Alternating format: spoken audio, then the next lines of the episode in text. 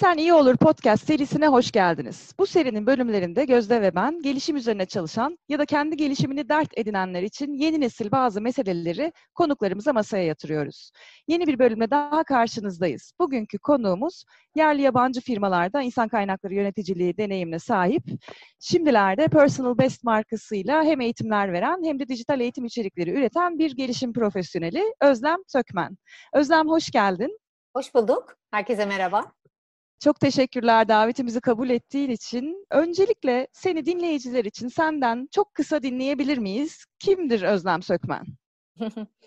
Ee, aslında çok güzel anlattın e, Ece. Onun çok ötesinde bir şey yok. Çok uzun yıllar birçok yerli yabancı firmada insan kaynaklarında çalıştım. Başka hiçbir departmanda çalışmadım. Ee, ondan sonra e, yurt dışında da çalıştım bu arada. Bunu özellikle e, söylüyorum çünkü konuşacağımız konular genellikle hani davranış olunca şey çok konuşuluyor böyle. İşte biz Türkler mi böyleyiz yoksa hani hmm. e, başka firmalarda yabancı ülkelerdeki insanlar da mı böyle? E, o yüzden onu da çok belirtmek istiyorum.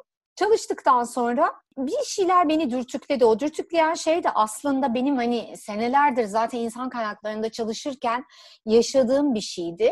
Biz yeterince insan yani okullar bizi yeterince iş hayatına hazırlamıyor diye hep bir şüphem vardı ve hani hep de bunu gördüm seneler boyunca.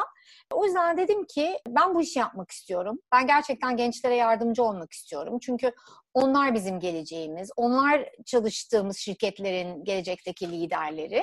Birazcık e, bu sebeple şeyden çıktım. E, yani patika değiştirdim diyelim. Tabii ki gene aynı e, dünya içerisindeyim. Patika değiştirdim. Şimdi dijital eğitim içerikleri üretiyorum.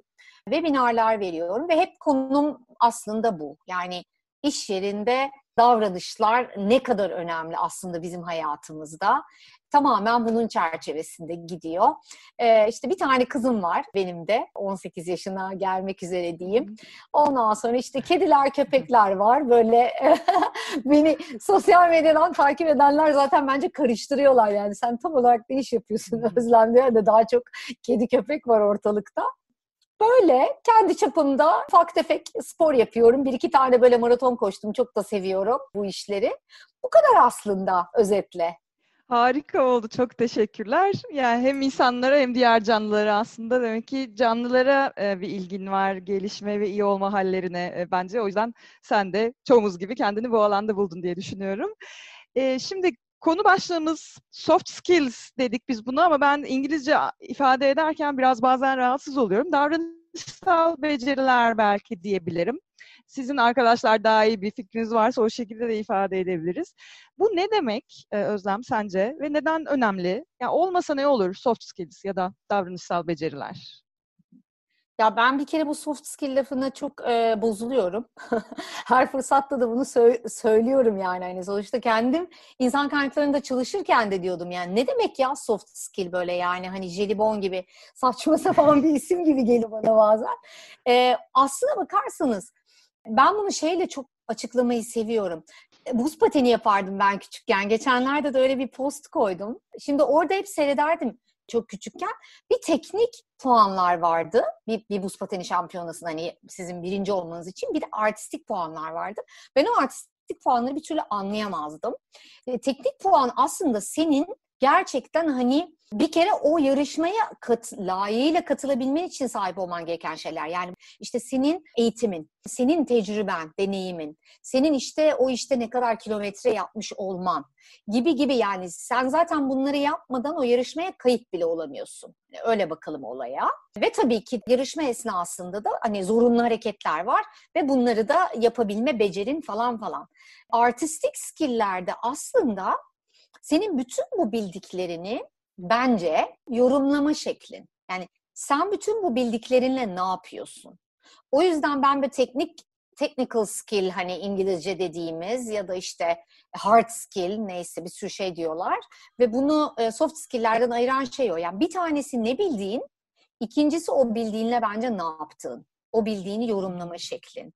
Bir tanesi bizi zaten iş yerinin kapısına getiriyor ama ikincisi Ondan sonra iş yeri e, içerisinde ya da genel olarak hani profesyonel hayat içerisinde diyelim dallanıp budaklanmamıza yardımcı olan kısmı, davranış kısmı.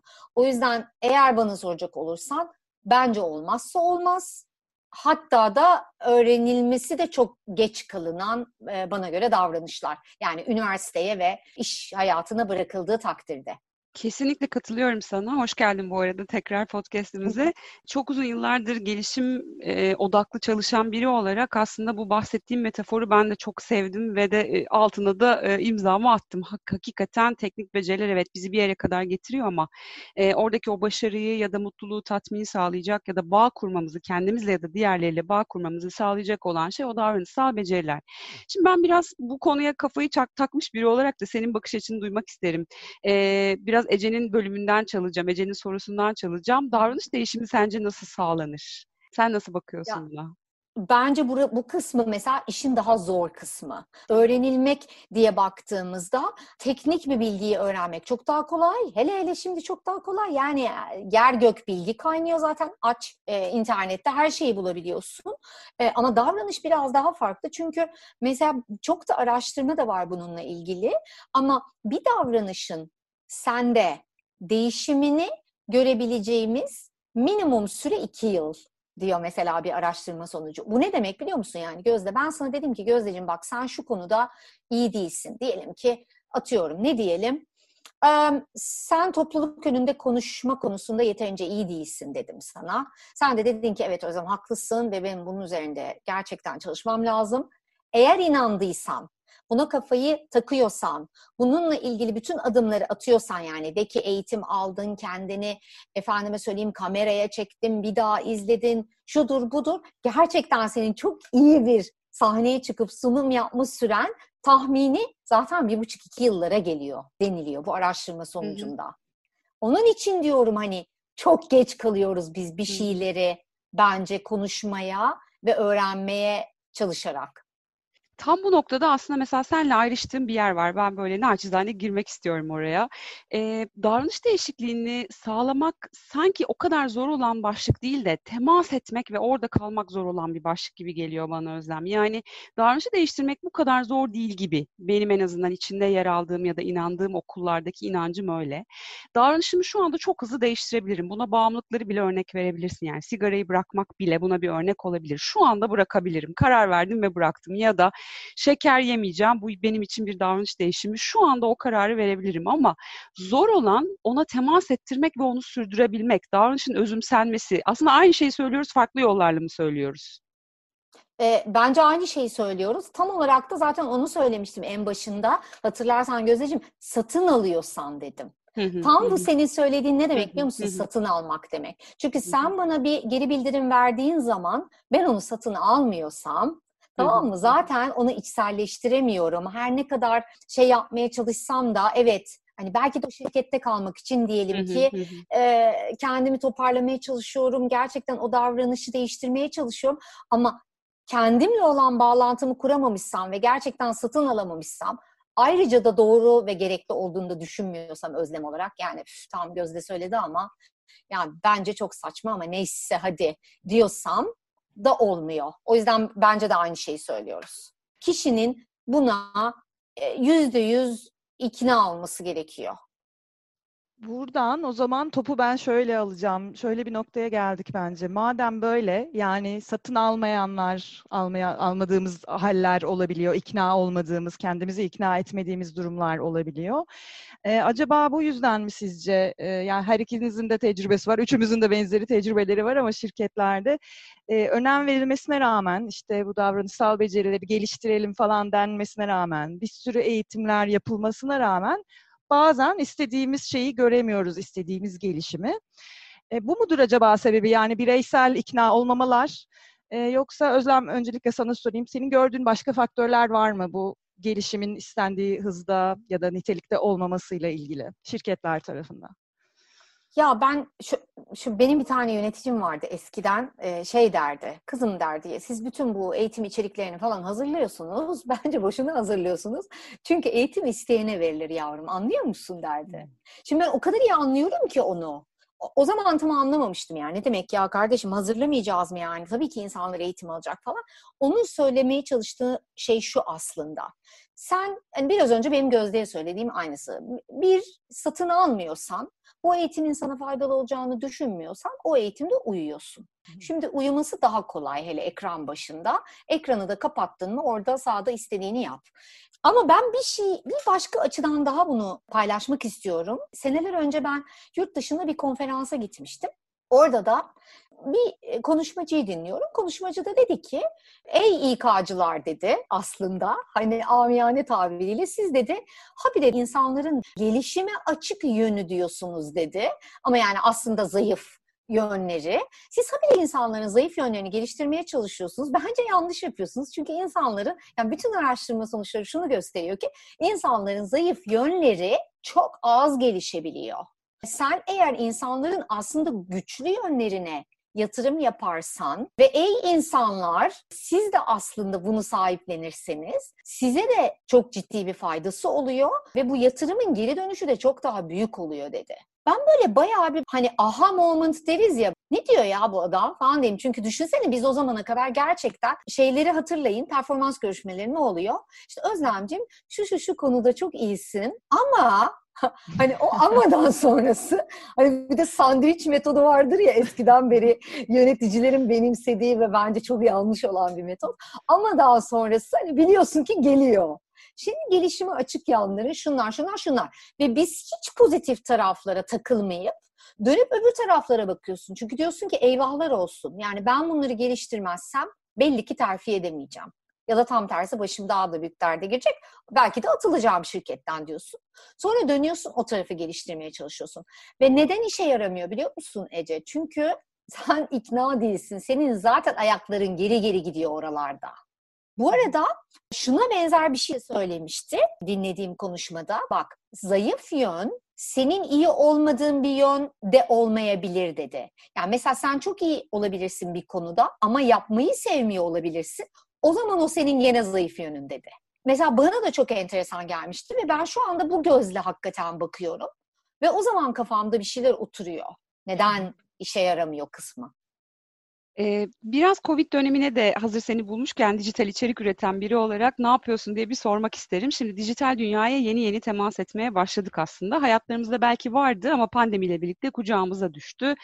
Ben de sizler de gelişim üzerine çalışanlar, eğitimler verenler sıklıkla işte Zoom üzerinden ya da farklı platformlar üzerinden kullanıcıya dokunmaya çalışıyoruz gibi. Senin burada önerilerin olur mu? Ben Ece'ye de aynı aynı soruyu yönelt, yöneltmek isterim.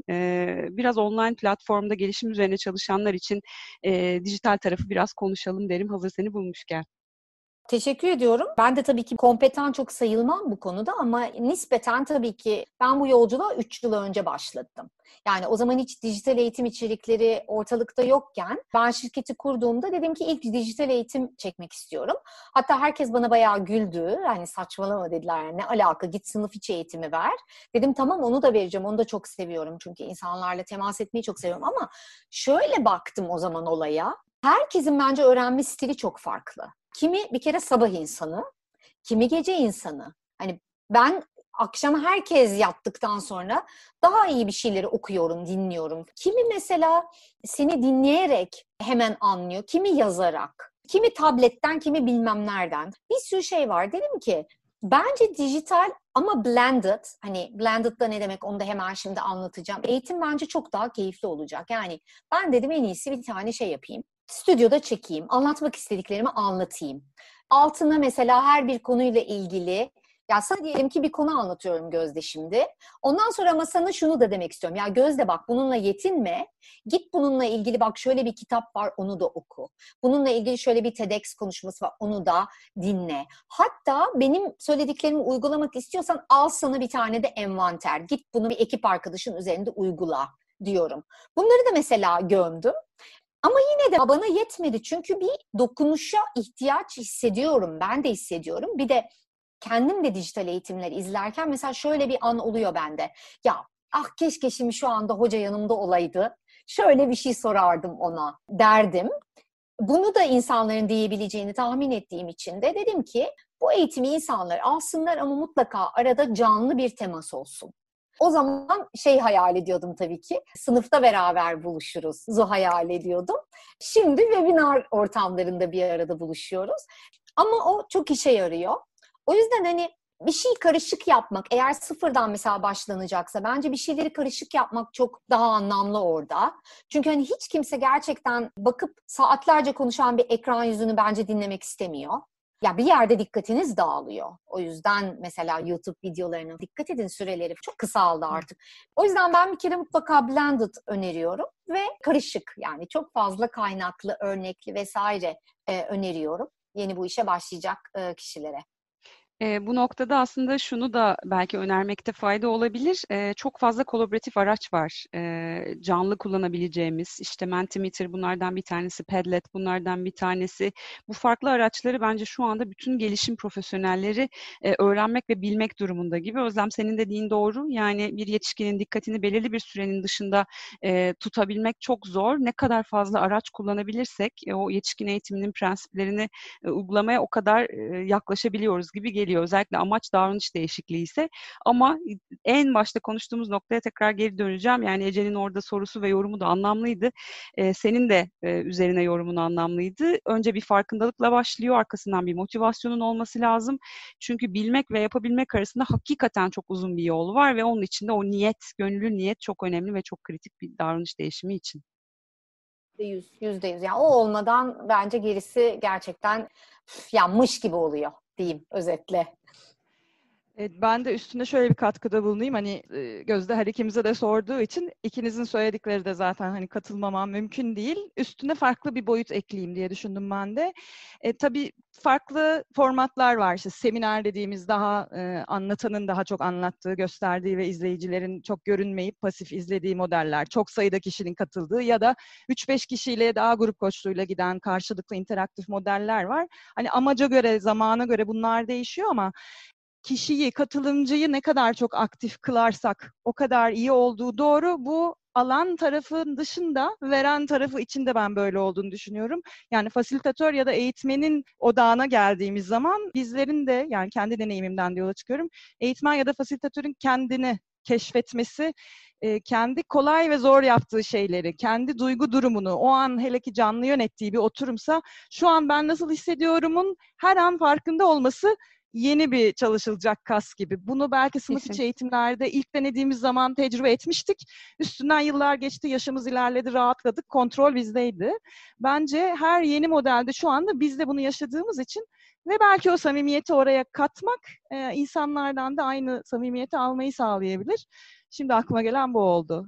Kesinlikle öyle ya güç, güçsüz taraflarımıza da bence temas etmek çok anlamlı geliyor ve Ece'nin dediği kesin doğru.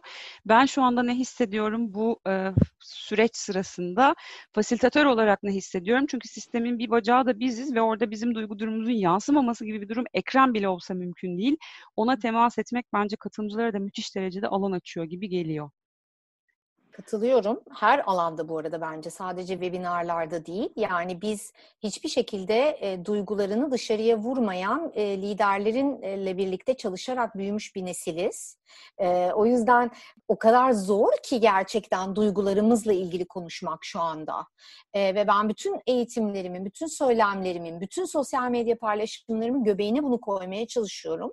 Çünkü duygularımız bizi birbirimize yakınlaştırıyor. Yani duygularımız bizim aramızdaki o iletişim kanalını açıyor bana göre.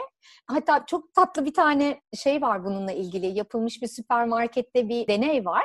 Süpermarketin bir ucunda bir kadını blender satışıyla görevli bir kadın e, şey yapıyor böyle deneysel blenderın içine yum, yoğurdu koyuyor, çilekleri koyuyor. Hani smoothie gibi bir şey yapacak. Amacımız da blenderı satmak. Fakat kadın aşırı güzel ve bakımlı ve attığı her adım mükemmel. Tek tek çilekleri koyuyor. Dırırt yapıyor, insanlara ikram ediyor falan. Süpermarketin öbür ucunda da başka bir kadın var. O da dağınık, biraz o da tatlı bir kadın. Ama böyle işte çilekleri düşürüyor, yoğurdu döküyor, işte blenderın kapağını kapatmayı unutuyor. Saçılıyor her yere smoothie böyle.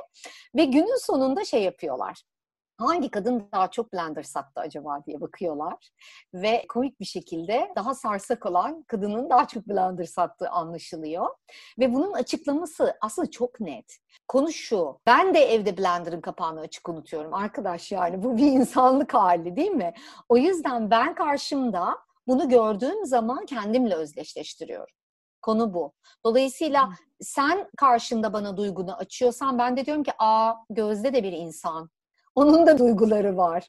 Oysa ki bizim zamanımızdaki liderleri hatırlasanıza e, duygularından bahsetmezler, hatalarından bahsetmezler, yanlış yaptık demezler. O zaman o bağı kuramıyorsun. Hatta diyorsun ki ben hayatta bunun gibi olamam. O yüzden e, gerçekten konuşmamız lazım. Ama ekran karşısında, ama yan yanayken, ama eşimizle, ama yöneticimizle. Yani özellikle de yöneticilerden ben bunu bekliyorum. Evet, ben bir noktada şunu da belki eklemekte fayda olur diye düşünüyorum. Katılır mısınız bilmem. Hikayeleri kurgulamak ve hikayeleri sokmak durumundayız dijital eğitimlere gibi geliyor. Kesin. Ee, bu yüz yüze programlarda da çok önemliydi ama bugünkü bugün bir tecrübe yaşadım. O tecrübede de gördüm ki datayla evet konuşuyorsunuz ama datayla konuşmak bir yere kadar ikna edebiliyor. Yüreğe dokunma kısmı gerçekten hikayelerle başlıyor. O yüzden şu anda konuyu birazcık böyle şeye doğru götürmüş olsak da eğitimcinin eğitimi ve fasilitasyon komünikasyon becerileri gibi bir yere götürmüş olsak da bence önemli çünkü hedef kitlemiz de burası. Ee, hakikaten davranış değişimi ilhamla da gelen bir şey. O ilhamı belki yaratabilmek için de e, hikayelere ihtiyacımız var. Senin aslında bu noktada belki maraton hikayelerin de e, önemli olabilir. Kullanıyor musun hiç Özlem koşuyu eğitimlerinde, programlarında?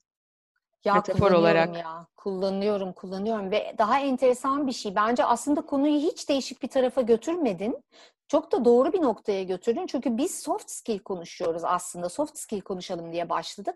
Bu da bir davranışsal beceri. 21. yüzyılda aslında becerilerine baktığımızda zaten bunlar giriyor devreye. Yani sen kendini doğru ifade edebiliyor musun? Sen o bağı kurabiliyor musun? Ve bence hani o bağı kurmak zaten mesela hikayeler bunun için çok çok önemli bir şey. Ben şunu söyleyeceğim hatta sana gene data vereceğim ama eğitim değerlendirme sonuçlarına baktığımda en çok ne akılda kalıyor biliyor musunuz? Benim kendi hayatımdan anlattığım hikayeler akılda kalıyor eğitimi alan insanlarda. Yani diyorlar ki Özlem'in kendi yaşadıkları bizim için datalardan daha önemli. Yani datayı onunla belki de aklına kaydediyor baktığımızda. O yüzden evet kullanıyorum yani. Benim hatta eğitimlerimin büyük çoğunluğu hani benim e, terfi edememe hikayelerimden başlıyor. Ondan sonra ya genellikle de onları kullanıyorum. Çünkü onlar bence daha çok ilgi çekiyor. Çünkü ya bıkmadık mı Allah aşkına başarı hikayesi dinlemekten? Mesela bana bunlar da yani salt başarı hikayesinin anlatılması da bana samimiyetsizlik gibi geliyor. Arkadaş sen o başarıya ulaşana kadar hiç mi düşmedin ya yolda? Onu da anlat. Onu da bilelim yani. Öyle değil mi? Kesinlikle katılıyorum. Bu zaten başarısızlığın üstünde ben de şahsen gitgide daha çok durma ihtiyacı hissediyorum. Bir noktaya geldik bence. ihtiyacımız daha çok buna. Kişiler olarak kendi bireysel açımızdan düşündüğümüzde soft skill dediğimiz davranışsal becerileri geliştirmek için ne yapmak sence önerilir. Ve bir de bunun kurum açısından da düşündüğünde çünkü kurum tarafında dinamikler biraz daha farklı. İki taraflı sorayım ben. Ne yapmak gerekir diye düşünüyorsun? Ya kurumdan başlayalım. Çünkü şey konuşmaları da çok geçiyordu aramızda. Ben bu sene geçmiyor. Bak bu sene mesela bence biraz daha davranışlara döndü ufaktan kurumlar. Ama hani geçen sene, evvelki sene falan hatırlıyorum ben. Böyle konuşuyoruz insan kaynakları. Efendim biz daha teknik eğitimlere bu sene bütçemizi ayıracağız. Soft skill'leri ayırmayacağız. Cümleleri çok geçiyordu. Ya bu şuradan çok sıkıntılı e, baktığımızda. Şimdi kimi dinliyordum ben dün ya? Dün mü, evvelsi gün mü? Simon Sinek'i dinliyordum. Hı hı. Severim onun böyle güzel kısa videoları var. Diyor ki ya diyor şimdi genç sevgilisi var mesela. Sevgilisiyle 2-3 ay çıkmış diyor. Sevgilisinden ayrılacak. Yani nasıl ayrılıyor biliyor musun diyor. Bir anda ortadan yok oluyor diyor ghosting deniliyor mesela. Bir anda hayalet oluyor. Yani şimdi böyle başlıyor davranışlar. Sonra bunlar şirkete geliyor diyor. Yani sevgilisini karşısına alıp da ya kusura bakma ya ben sen seninle yapamıyorum şu şu şu sebepten diyemeyen bir insana sonra şirkete geldiğinde sen feedback vereceksin. Sen bir lidersin diyorsun diyor. Ya olacak iş mi bu diyor.